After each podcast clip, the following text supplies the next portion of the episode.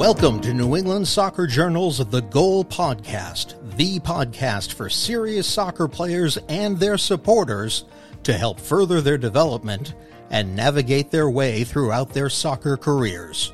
And now, here's your host, Matt Langoni.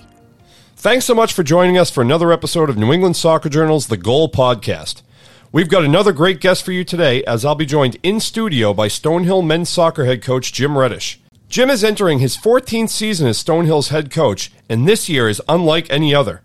For the first time, the Skyhawks will compete as a Division 1 program as they have transitioned from Division 2 and are now a member of the Northeast Conference. Jim, thanks for joining us. Thanks for having me. Absolutely. Big, big times. Have you had a chance to catch your breath in the last few months here? It's been a busier summer than I'm used to in the past, uh, but it's all exciting. It's all fun. It's all good. And uh, guys come back next week, and I'm excited to actually get away from a computer and get on the field and kick a ball around. I think the news dropped in April that the the athletics were transitioning to Division One. We joked off air that this might be the the fastest transition in the history of, of college sports, and, and you've had basically four months here to prepare. What are the biggest? I mean, in a broad scope here, what are, what have been the biggest challenges to prepare for this transition? It, it, first, let me say it's just it's an amazing move for the college. It's exciting in every way, and a, a big supporter of it. But it happened fast. I mean, the president came out the end of February and, and presented to us and said, "Hey, we're considering a move to Division One." We were quietly working on it for the previous two years during COVID.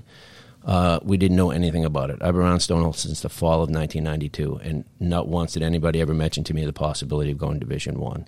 Uh, we've been in Division Two for a long time in the Northeast 10, which has been an excellent conference, but uh, Stonehill has been growing.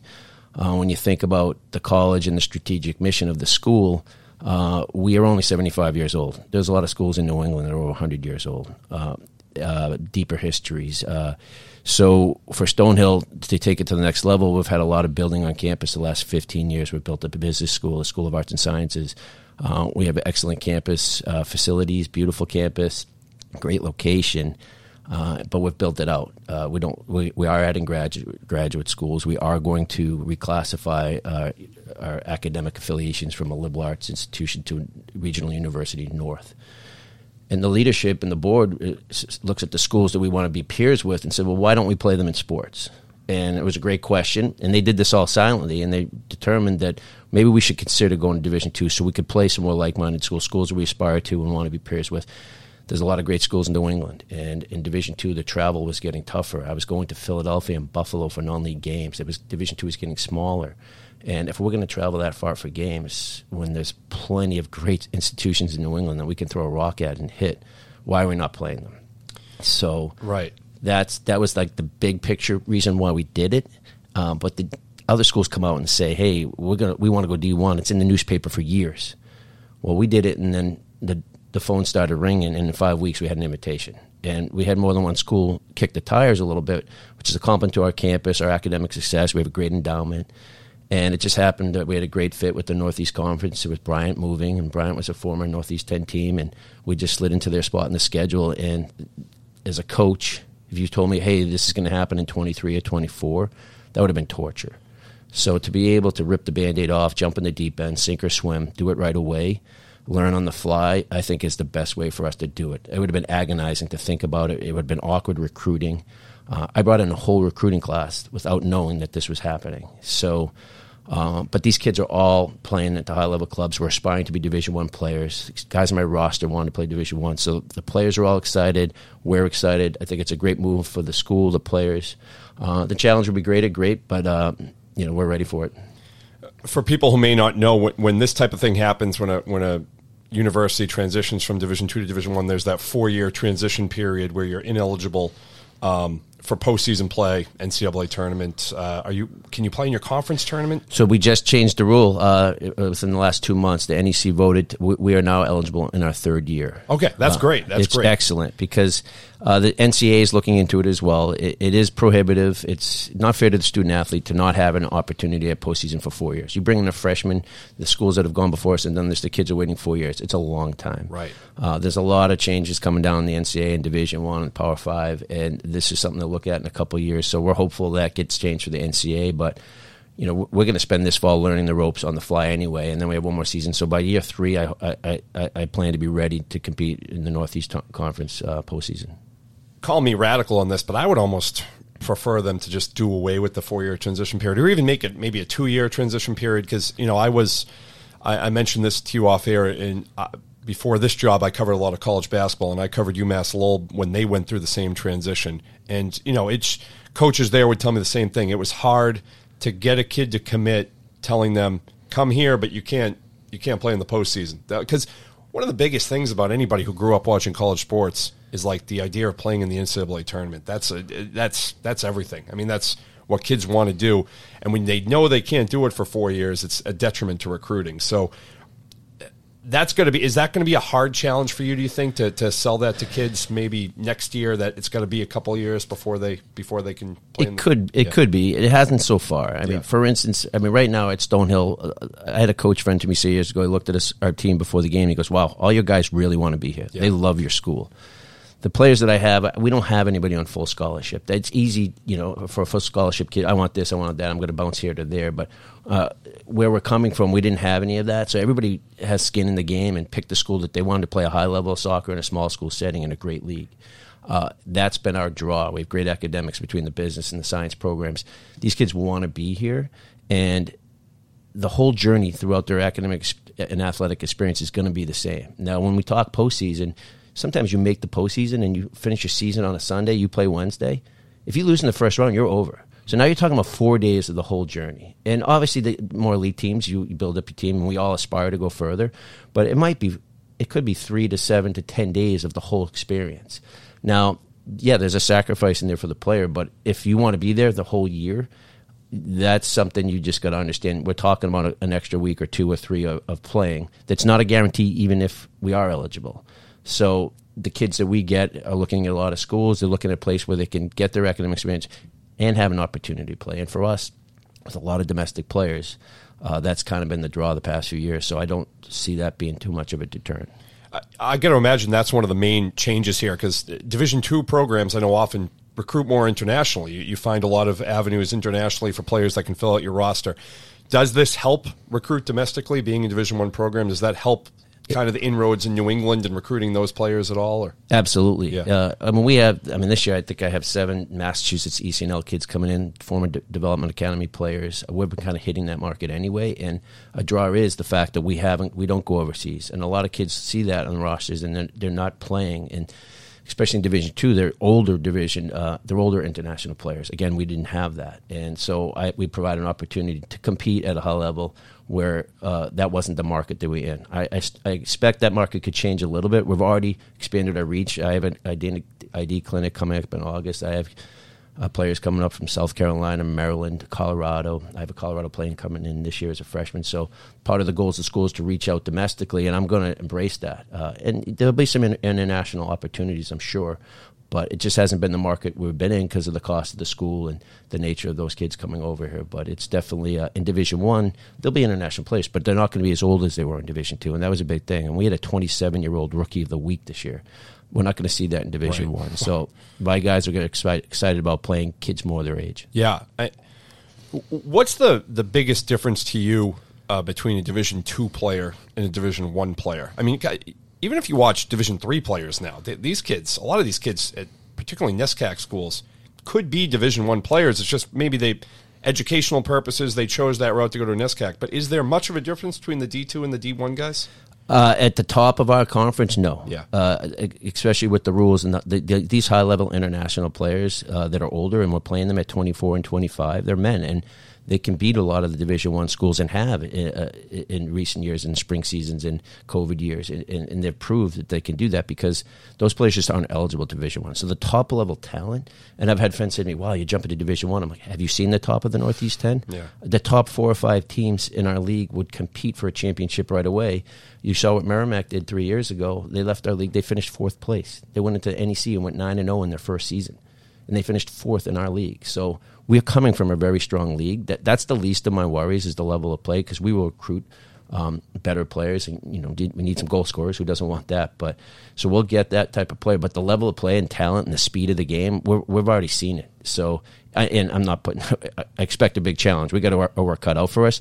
But it's more the logistics, the travel, playing all new opponents, going to all new places. Those are the things that I'm worrying about right now. As players, we're all gonna we're all gonna figure it out on the fly.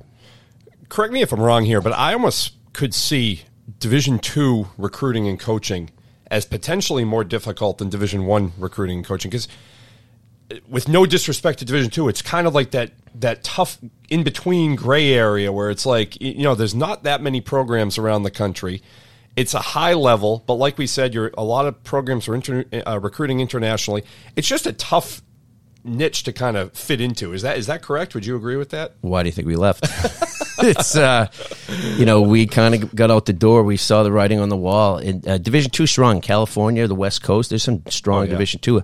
Athletically, we're we're competitive in one of the top Division two countries uh, uh, conferences in the league, but uh, there's just not a lot of us. We're reducing some of these small schools in the middle of nowhere. You know, you see this, the stories. The po- population's declining. Less kids going to college in coming years. We're being our leadership is extremely proactive to get out the door before others did it, and I expect others might follow um, because there's some strong Division three schools. Now, some schools might say, "Hey, we, should we go down?" And we've seen that happen, but there's a lot. There's 84 Division three schools in New England, so now you're going to another saturated market. So in Division two, it's kind of like you, have a high level of play. You're allowed to give some athletic scholarship money, but not everybody does it, right? So it's not an equal playing field. It's the wild, wild west with age and rules. Division One's more structured. I think we have ability to be more successful in Division One. Uh, there's more minimums, there's more expectations, and, and as a school, we're already talking about ramping up uh, facilities, funding, staffing, and that's the exciting part for me. Where in Division Two, you, I'm recruiting kids that want to play Division One, but once they make that decision, hey, maybe I'm not going to be a starter there, I'm not going to get a full scholarship. Then they start looking at their best academic choice, and that a lot of times that came down to us. We had 85% of my teams in the business program. We have a great science program. Or am I going to go to a high level D3 school? And there's so many excellent D3 schools in New England where I'm going to go and have an awesome student athlete experience. I'm going to play, potentially be an all conference player, uh, maybe get all New England, all, uh, all American, play in the NCAA tournament. So that was always the catch. And, and I know Division three coaches would say that, yeah, you, Stonehill, Division two, come here and you can play in the NCAA tournament. That was absolutely a recruiting t- uh, tool for Division three schools. Uh, and at the end of the day, really, I would always tell, where do you want to be for four years? Where, where, where, what's the network you want to be part of, and and that's the way I sold it, and didn't have trouble doing it. Calling it the wild wild west is a great term because I mean that's literally what is. Are you pessimistic of like the future sustainability of Division Two? I mean, because we're, we're, across the board, college athletics are just you know look at the West Coast teams joining conferences out here in, in college football. I mean, it's just nuts the the constant changing. Does Division Two have like the the lifeblood to continue going in the in the future here? Uh, it does. It, like I said, it's regionally in the Northeast. If you're tra- tra- if you're traveling seven hours to play a school, in in some schools people around here never even heard of. What's the value in that? When I could drive 45 minutes and play a Harvard, a Holy Cross, or Brown. Uh, there's so many excellent schools up here, the Ivy Leagues, the Patriot Leagues. Uh, there's so many institutions that people have heard of uh, that it's more advantageous in Division Two. Yeah, I, I do think uh, big picture wise, there's a lot of schools wondering what's going to happen with it uh, because if there's movement in Division One, and it's very volatile. I mean, you see the news every day in the Pac-12. But at that level, it's all about big time money and TV contracts. We're not at that level, but if they break off and there's a Division One that's left, that's a pretty good place to be. You know, I don't have to play Alabama and Clemson, uh, but and we can still have a great student athlete experience playing great institutions. So. I think in the coming years, the next two years, there's going to be a lot of people. There's a lot of people evaluating uh, what we did. And listen, the schools that came before us, I mean, we can go all the way back to 08 when Bryant left. And when I was a player, Quinnipiac and Sacred Heart left. Bryant left in 08. Lowell left in 12. Merrimack left three years ago. And as far as I know, from the outside looking in, it was a successful move for all those schools. So I have no doubt that it's going to be a successful move for us, and others are going to take notice because if we lose a few more schools in Division Two, there's even less teams to play. I mean, it got to the point where you know uh, Bentley was a good rival for us. We we would play them twice. Obviously, always a good game uh, great coach, and we knew we'd have a good game 45 minutes away. Why do I have to drive three hours for a game when I can play a great opponent three hours away? Uh, 45 minutes away, excuse me. So that's when teams are starting to play teams twice. You know you're scheduling some trouble. what's the buzz around campus amongst players, administrators, coaches? Is there just a, a high level of excitement for this move to Division One? Yeah, I believe so. I think when it first happened, everybody's really it was a surprise. It was a shock. Uh, in uh, we had a big event on campus in April because it was rumored. I told the players, "Hey, listen, this is going to be in the newspapers." I was very I wanted to. Let, I, I, as soon as I found out, I let them know. Wanted them to know before anybody else. But I was again around the school for thirty years. This was all news to me, so it was a culture shock for a lot of us. But once we had a week to process it and realize all, all the upside, you know, there's instant fear. We're doing what? Well, I'm trying to do this in Division Two, but the expectations are going to uh, higher. The, the, the street cred is already higher, as I said to the players. And I just there's so much opportunity, and for me, who's been doing it for 20 years, I I think all I see is upside and and positivity of uh, new opportunities, new places to go, new challenges. And my players, I mean, I turned down a couple games from players, uh, some teams, big time teams, because the challenges you mentioned earlier was how, how do you get a schedule in April when everybody has already done their schedule. I usually do it a year ahead of time, sometimes two. I had most of 23 already done. I'm very organized. And now I had to start from scratch. Who's available? Well, guess what happens there? We have to go on the road for almost every game. We have four home games all season. So we're going to be road warriors. They'll come back in 23. So uh, just doing that logistically off the bat uh, was a challenge. And exciting and telling the players, hey, we're playing all new teams and going to all new places. So uh, once we did that, and I told them some schools had reached out, I said, well, really not in year one. We're not ready to go to the ACC in year one. Uh, let's let's build it up a couple years. There's some great schools that reached out. I said, yeah, maybe two, year two or three. Love to do that. Great opportunity for my players. Uh, that's exciting. And uh, so ability to travel out of the region, but there's so many good schools locally that I'm excited to play and good coaches that I've seen for years and known for years. So those opportunities will be exciting as well. New England's Soccer Journal's The Goal will return after this. Hey, here's a great new idea in fundraising Soccerhead's New England Comedy Fundraisers. This is better than a stand up show. It's an event that your community will never forget. You'll get soccer themed comedy with Paul Nardizzi, who has been on Conan O'Brien, and NESN Comedy All Stars, along with Dave Rattigan from Sirius Radio Comedy, and Jim Roberti. There will also be giveaways and all sorts of extras. Want to make money for your soccer club and have fun while doing it? Email the guys at soccerheadsnewengland at gmail.com. That's soccerheadsnewengland at gmail.com. Are you serious about playing your sport in college? Do you need a flexible education that allows you to maintain your practice and competition schedules while also preparing you to succeed at the next level? You should check out the University of Nebraska High School. UNHS is accredited and offers more than 100 online courses, including NCAA approved courses to protect your academic eligibility. Students could earn a UNHS diploma or take a single course for transfer credit. Courses are college prep, self paced, and available 24 7 365. Enroll anytime and take up to a year to complete a course. Visit highschool.nebraska.edu today. Looking to keep up with all the latest news and information on New England soccer? New England Soccer Journal and AnySoccerJournal.com are the premier resources for information and inspiration on the New England soccer scene. Have every issue of New England Soccer Journal, the magazine, delivered to your home or office.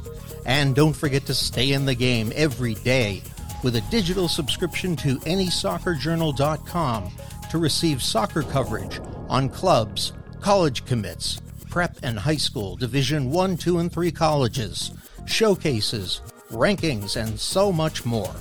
Get in the game and behind the scenes now by going to AnySoccerJournal.com. Just click on the subscribe button and start the subscription that is right for you today. New England Soccer Journal is a Siemens Media publication. Siemens Media, inspiring informative, insightful.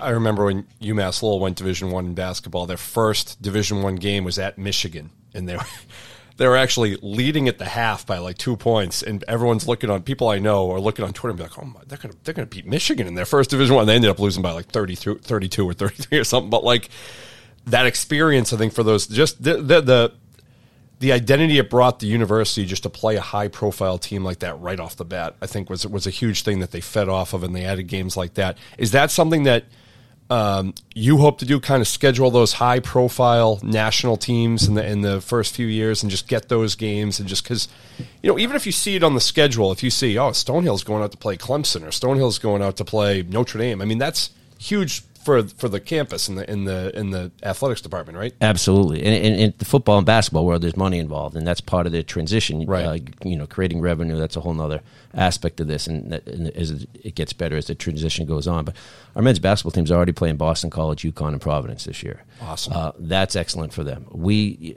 I mentioned, I got a lot of schools in New England, and we got we got the local schools. We got, we're playing Bryant, Quinnipiac, Hartford uh, and then only. But we're going up to Dartmouth and we're playing at UConn under the lights uh, midweek in October. Those I have a lot of Connecticut kids. Uh, they're excited about going to have that opportunity. So uh, we'll eventually we're going down to La Salle and playing Philly. We're going up to Buffalo a couple of games. We're flying to Minneapolis. We've never taken a plane to a game. So uh, those are this. We'll get we'll learn the ropes on doing that this year. A little bit more bus time than I'm used to. Uh, get the Netflix ready and the laptop and the Wi-Fi hotspot. But uh, we'll get it done. And then in the future, I've already reached out to some schools further out and uh, some schools we're, we're founded by the Holy Cross Father. So I've already been in touch with school. Also founded University of Portland and Notre Dame. I've emailed them both already about down the road, not in year one, two, or three, but those are opportunities and affiliations that I'd love to take advantage of and, and provide that for our, uh, our players. When when you went to bed that night, when you found out it was official, you're going Division One, were you losing any sleep? Were you nervous that first those first couple days, and then kind of okay, we'll we'll figure this out? I mean, was it all nerve wracking the transition? No, uh, I, have been someone that. Uh, I don't waste any energy on the, the, negative aspect because it's already happening. It would just been a waste of time. I, I just saw, I just saw all positives for me. And my now every program's different. We have twenty three sports at Stonehill. It, for my program, it's all upside. For my players, I love I love the guys we have. It's a great challenge. They're not afraid of the challenge. Uh, it's just a different one, and I I, I think. Uh, that was the only way to look at it. And for someone that's, like I said, we're in Division Two, which was it's a crazy world. The funding's not equal. I, I, we stepped on the field a lot of time, and it wasn't an equal playing field, and a lot of challenges. And we competed. We competed. We beat teams with all international. We beat teams with full scholarship, nationally ranked teams. We did that, and uh, so I know we can do it at the next level too. It's going to take time to build up, but that's the exciting part. Uh, looking forward to it. Uh, you mentioned to me off here you had a bunch of uh, Zooms yesterday. I'm assuming those are a lot of recruiting Zooms, things like that. Yeah, unfortunately, uh, with the COVID, uh, we had to do all Zooms, yeah. and it got old. But it, it is a technology, especially now as we expand our reach uh, uh, and going to the ECNL playoffs and the national tournaments. So we have kids that are now applying from the South and the Midwest, and I've had Florida and California kids. Yeah, you before. must be you must be even more excited to make that recruiting pitch to these players right now. Yeah, it's just it's just more that you can throw on to the to the pitch there. I could sell Stonehill to anybody. Obviously, I've been around the campus for thirty years. Yeah. You just have to step foot on it now. It is gorgeous. It's beautiful. It's come a long way. We've done an amazing job building it out, and kids look at the website and they and they, they yes, I want to talk to you, and then they want to come and see it. And I've got a bunch of kids coming, two clinics in August, but the Zoom the Zoom helps the face to face. It's better than a phone call. It's it's more structured. You get it. You kind of it's more interpersonal, and I, I found it. It got old during COVID, but it's it's a good tool right now, especially in the, uh, the situation that we're in. Let's talk this season coming up because we're only uh, a few weeks away from from the season opener for you. Uh, where do you think you'll be strong? What do you particularly like about what your team has to offer this season? Uh, my guys work hard. We had a great spring. I mean, we scrimmaged, we scrimmaged uh, Bryant, we scrimmaged uh, local Division three teams, we scrimmaged local teams in our league. Uh, we competed hard in every game. Fitness, our guys love to work out. We have great team speed, fitness. Uh, the defensive organization, these guys will work hard without the ball because they understand. We, are coming from a place there was no easy game. There, there, was never a game that you know you're going in there on a stat day and it's five nothing at, at, at that level. So every game's a challenge. So we're dialed in for the 90 minutes. Uh, the biggest difference, in I say this every year, is in our success is going to come down to putting the ball in front of the goal. I mean, we we this not making the playoffs the last couple of years has come down to missing a shot or two. That's how the fine line is between making the playoffs and not making it. So, as every coach says, it comes down to goal scoring. Everybody's well coached and organized at this level, but we need to perform in front of the goal and finish. And every coach wants to find that kid that's going to score a goal when they're tying their shoe on the sideline. you know, that's what we all want. But sometimes you got to manufacture it and work for it. So it's as a coach, we're going to work for those chances. But that's going to be the first test. I had a kid who wanted to. He's ready to commit to us, and I said, "Listen, I I'm not ready. We have to get to a first preseason. I have 12 new players. We have a whole new schedule. I want to get a few Division One scrimmages and a few games under belt because I'll know by early September. Okay, these are the holes we need to fill and fast because we might think we're ready, but until we actually do it, you ask me that question a month from, a, month from now, I'm going to have a different answer.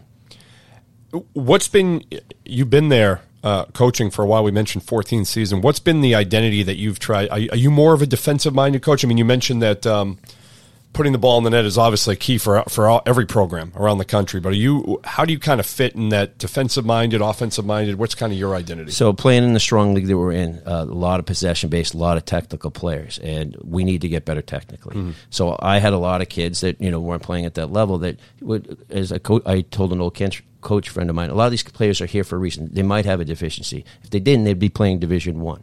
So we collectively had to get stronger without the ball. And as an attacking player, I feel like most of my focus is when we don't have the ball defensively to make sure we're in shape, make sure we uh, cut down our goal differential. And, after my first season, we, we, cut our goals in half from like 40 to 20. And I just, from that day on, it was all about pressing, uh, making sure we're compact, get the team, use our speed on the counterattack obviously there's games you'd like to have more possession and keep the ball, but there's a lot of games that we didn't, and we had to sit in and, and, and, take our chances. And everybody knows that that game plan, and that was a common game plan, and I suspect we'll be using that this fall as well. But so how do I counteract it? it, it guys that are athletic, you know, not getting beat on restarts, being fast up top, and, and being able to put pressure and, and and make teams have to go long on us and not build on that. So that's kind of been my philosophy, uh, and I because I don't like to at times be patient and build up if we steal the ball, I want to go, and that's simply I want to get a team when they're they're not in shape, and the longer you give them, if you, you if we steal the ball on the other side of midfield and go back to the center back, you hear our center back. I shake my head. Now, there's a lot of teams that are good in that, and you have the lead, it's great. But when you don't, and you, you want to go, I want to get them when the numbers are up, and that's a fine line between playing nice, pretty soccer and getting results. Right. So I'm, I'm hearing fitness is a major thing for you. Then Fit, fitness pace of play, pace of play, speed. I mean, I have some kids that I, have loved over the years, and they're like, Coach, why am I not get more time? I said, I can't make you faster. Yeah, uh, you can't coach that. Right, right. Speed. I mean, is that one thing you've noticed over the course of your coaching? Has the speed really increased absolutely. in the game? Yeah, over the last I mean, ten years. The technical play, absolutely. Yeah. Uh, it, it, you know, it used to be a lot of athletes that you can make soccer players. can't make a soccer That's player. been like the U.S.'s MO in yeah, World you, Cup soccer for you, years. You yeah. can't make a soccer player an athlete. Right. But it, it, it you'd finding that creative player is tough when you don't have the funding. So we've we've had to play a lot of team soccer and uh, getting guys to be on the same page. And it's easy when they all want to be there. And uh, but the pace of the game is drastically improved. Uh, the style, uh, the coaching has improved. Uh, everything's better than it was 20 years ago. If it wasn't, we'd be having a lot of trouble in this country with soccer. How do you forecast the the Northeast Conference? What are who are the league powers as you see it, or you know the stiff competition? Any any rivalries within the league that you could see forming? Uh, obviously, uh, being new, I mean, obviously uh, some old opponents we haven't played in, uh, in, a while. Merrimack obviously left three years. So Bryant left, but we are going to play them non-league. Uh, Merrimack obviously being the closest school and a former any ten school, coaches are friends of mine. Uh, I've actually talked to them a lot in the last three years while they've gone through the transition. So they were obviously going to be uh, a natural rival for us, and uh, and that's that's exciting. And a lot of the other schools are new. I mean, we're we just got onto the software. Uh, my assistant's now just watching games from last year. Uh, it's going to be on the fly, and we don't play a league game until the end of September anyway. So we have time to. Um, scout them out is to say, but I know LIU. LIU won the league last year. They beat Maryland in the NCAA tournament. They were a Division two team that I was playing about eight years ago. Uh, the other schools, Sacred Heart, we haven't played in a long time, but it's going to take some video research, and um, it, we'll figure it out. What will you miss most about the Northeast 10? I imagine you know you had some probably strong relationships with a lot of those coaches and a lot of those programs, but what, what will you miss the most? Our central location. uh, that was a big plus for us in the league. We had a lot of short road trips for everybody in the outskirts. We were right smack dab in the middle like us in Assumption centrally located. So it was a big seller. Guys were not on the bus long. We, we had games an hour and 15 minutes, an hour and 30 minutes away. You're back in an hour and a half. Whereas you go five hours, guess what? It's five hours back. That's a long day in a bus, more overnights. Uh, we had one or two overnight trips a year.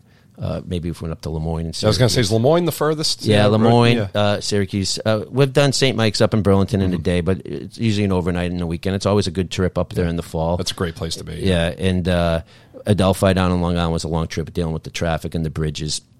But between Bentley and the St. Anselm's Assumptions, those are close trips. Well, guess what? Uh, those are all gone. And Connecticut, I have five games in Connecticut this season. We only have four at Stonehill, so Connecticut's going to feel like a home game, and I, that'll that'll get better as the years go along. But I, I think the travel is the, the as my bosses will understand. I'm always talking about travel logistics, making sure it's good for our players because it's just more than we've done, and I think that's going to be the biggest adjustment.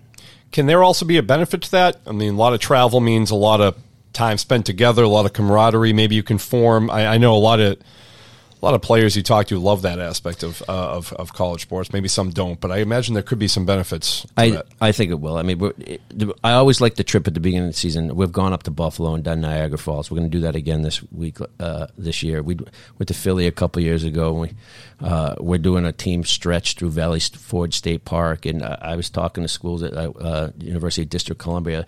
Part of the things I've been trying to do uh, the last couple of years, our women's program is going out to Colorado this year. We was try, trying to give them that travel experience, but we're going to just be doing that a lot more. And we're going to Minneapolis, and uh, I, I expect we'll be going to even uh, further places in the in the coming years. So the guys like it. I, I think doing it every weekend is going to be the challenge. You know, we're, we don't have a home game till September 29th, so that's a tough tough to be out the first three weekends for freshmen. It's their first three weeks in college, so it is that's that's going to be the sacrifice and the commitment. But I think the guys are ready for it. it it's they're, they're, they're, they're, these guys are committed. I mean, we're not training because of rules and the sprint. The coach, I just want to play. It, you know, it's limited. So they as we talked about off air, the kids are used to playing year round right now, and and the travel with the clubs.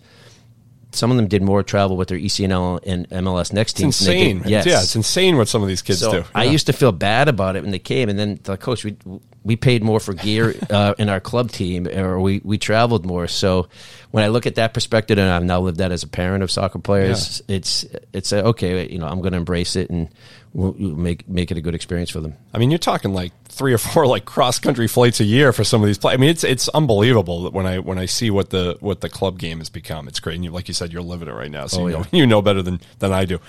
Um, but Jim, this was great. I really appreciate you coming in studio and, and talking with us. I think it's going to be an exciting year and exciting future for, for Stonehill. And you are Mr. Stonehill Soccer, so you'll you're, you're the you're the perfect person to live this. I appreciate you having me. Thanks again. Thanks again to Jim Reddish for joining the podcast and engaging in a great conversation with us. I'm Matt Langoni. Thanks for listening. New England Soccer Journal's The Goal podcast is produced by Steve Safran and is a Siemens Media production. You've been listening to New England Soccer Journal's The Goal podcast. Don't forget to rate, review, and subscribe wherever you listen to our podcast. Or visit nesoccerjournal.com forward slash podcast. Siemens Media. Inspiring, informative, insightful.